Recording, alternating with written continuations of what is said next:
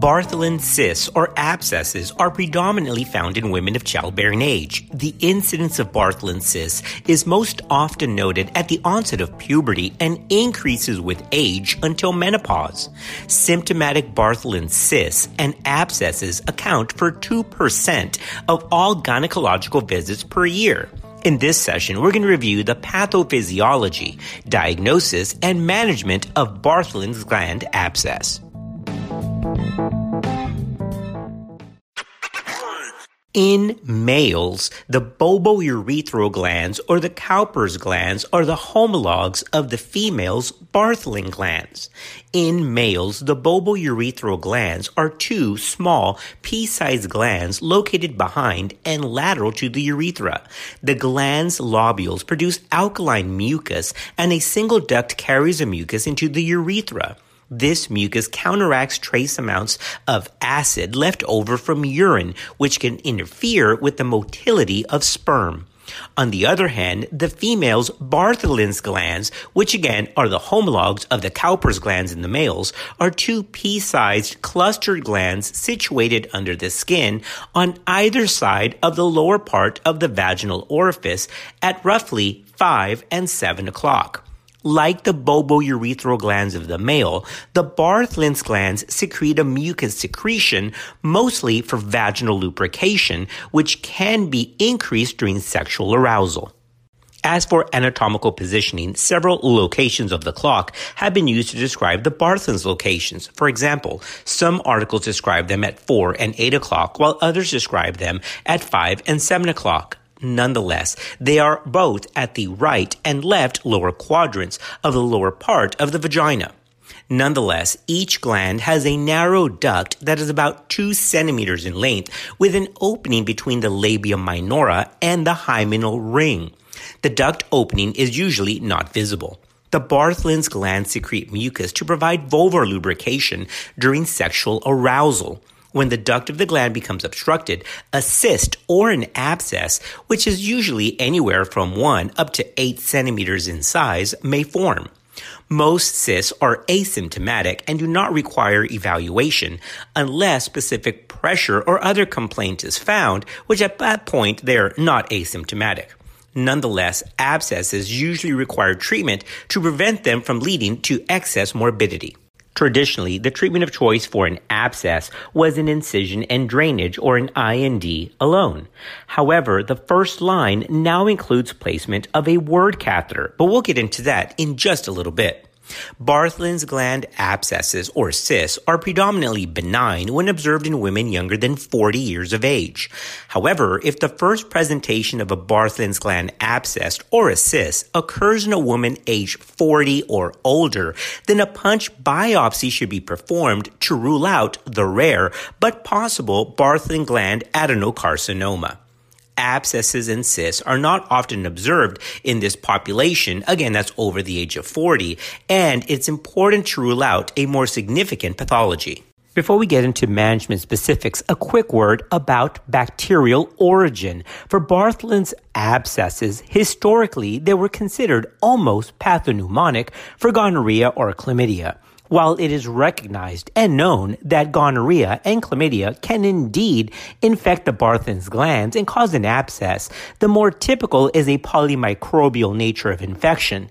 So, while routine cultures are not typically recommended for patients at high risk or with a history of recurrent gonorrhea or chlamydial infections, it may be prudent to consider culture of the abscess for gonorrhea or chlamydia, or similarly, obtaining a vaginal or cervicovaginal swab for gonorrhea or chlamydia may be considered in these cases. Okay, we've laid down some groundwork. Let's come back and we're going to talk about management of the abscess.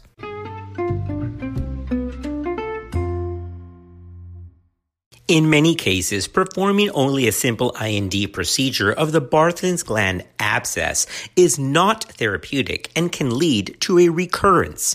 Instead, IND with placement of a small word catheter to allow drainage and prevent reaccumulation of fluid is highly recommended and is first-line treatment. If a word catheter is not available, an 8 French pediatric Foley catheter can be substituted. Wound packing is another option if either of these two catheters is not available. Routine culture of the Bartholin's gland abscess drainage is not recommended because the results are rarely useful. Treatment with oral antibiotics is also not routinely prescribed and is considered controversial. Cultures often contain multiple pathogens that are considered to be normal vaginal flora. There is a caveat, however, for the use of oral antibiotic therapy.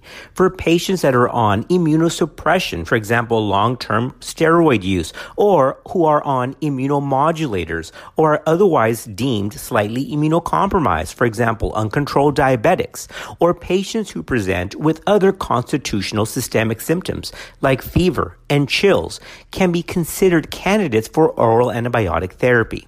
Also, although it's based largely on expert opinion, remember that's level C opinion, those who have surrounding large amount of induration and cellulitis, antibiotics can be considered. A final caveat to the use of oral antibiotic therapy are in patients who present with recurrent Bartholin's abscesses. In these patients, although routine culture is not advised, in these patients with recurrent episodes, a culture can help guide antibiotic therapy, and empiric use of antibiotics can be considered.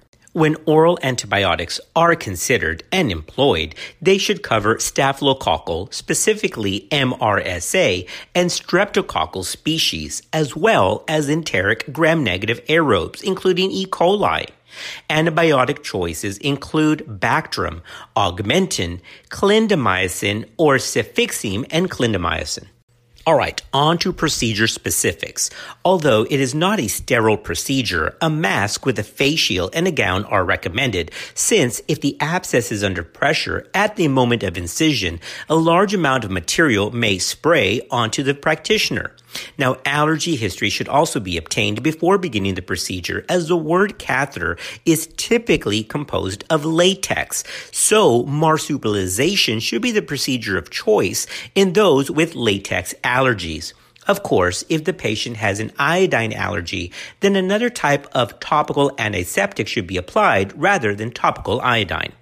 After appropriate cleansing of the area, a small amount of anesthesia can be given, usually about 3 to 5 mLs of a 1% lidocaine solution.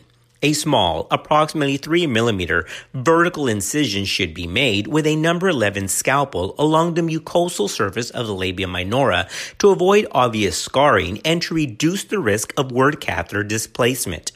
Purulent discharge evacuated may be sent to the lab for cultures if required, but as we previously discussed, this usually is of no value. However, in cases where this is highly recurrent, then cultures can help gauge further antibiotic therapy, since another caveat to the use of oral antibiotics is a patient who keeps developing recurrent abscesses. If required, again, that's typically if the patient is over 40, then a small punch biopsy of the capsule can also be obtained and sent to the lab. Word catheters are then inserted with the balloon tip sitting within the abscess cavity. It's important to inflate the balloon tip with 3 up to 5 mLs of saline in order to prevent slippage of the word catheter device. For comfort and to reduce the chance of displacement, the external portion of the word catheter is pushed into the vagina. Word catheters should then be left in place for at least 4 weeks for appropriate drainage and tract epithelialization. What about the patient who has successfully had a word catheter placed, but yet develops a recurrent episode? Well, in these patients, marsupialization should be considered and performed. Let's talk about that next. The routine use of pre-procedure prophylactic antibiotics is not recommended unless there is suspected cellulitis or the patient is considered somehow immunocompromised. Although possible to perform in an office setting, the most traditional approach is to take the patient to the operating room for a minor day surgical procedure. Once the patient is properly anesthetized, a thorough bimanual exam should be performed. This helps the surgeon determine the borders and extent of the cyst or abscess. Once properly prepped and draped, the bladder is drained with a straight catheter. A Foley catheter can be placed at the discretion of the physician. The labia are retracted digitally and the introitus is exposed so that the entire surgical field is visualized. If local anesthetic is to be used, it's applied to the area immediately surrounding the cyst, with care taken not to enter or puncture the cyst wall. A 1.5 to 2 centimeter vertical incision is then made over the mucosa just distal to the hymenal ring and on the wall of the gland at the cyst site. Care must be taken to ensure that the opening into the gland is sufficient to promote adequate drainage. Any bleeding noted can be controlled with sponges or by suction. The wall of the gland is then incised and the cyst contents are evacuated. This can be accomplished with gentle expression or with irrigation. At this point, cultures of the fluid are obtained and sent to the lab.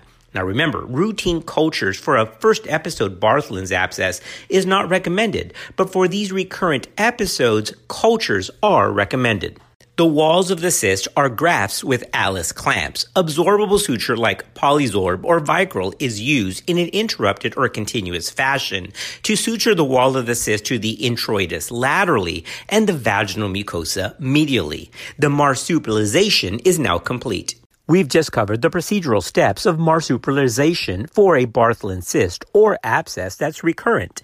But remember, it's important to educate patients as part of informed consent that while marsupialization traditionally represented the more advanced treatment option in these cases, it's not the only option.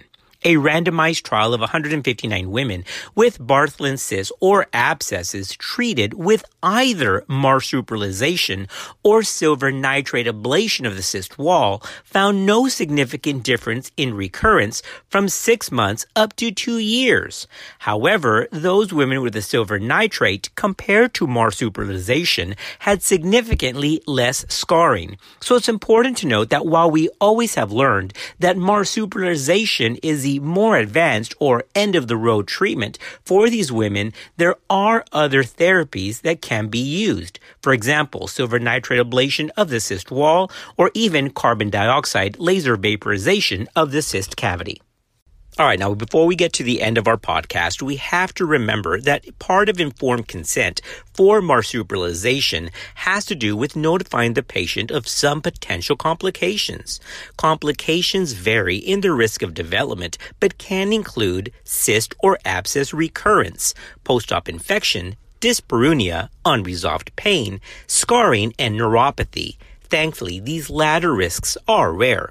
The biggest risk seems to be with recurrence, with rates of recurrence varying from 2% up to 25%, with various periods of follow-up being considered.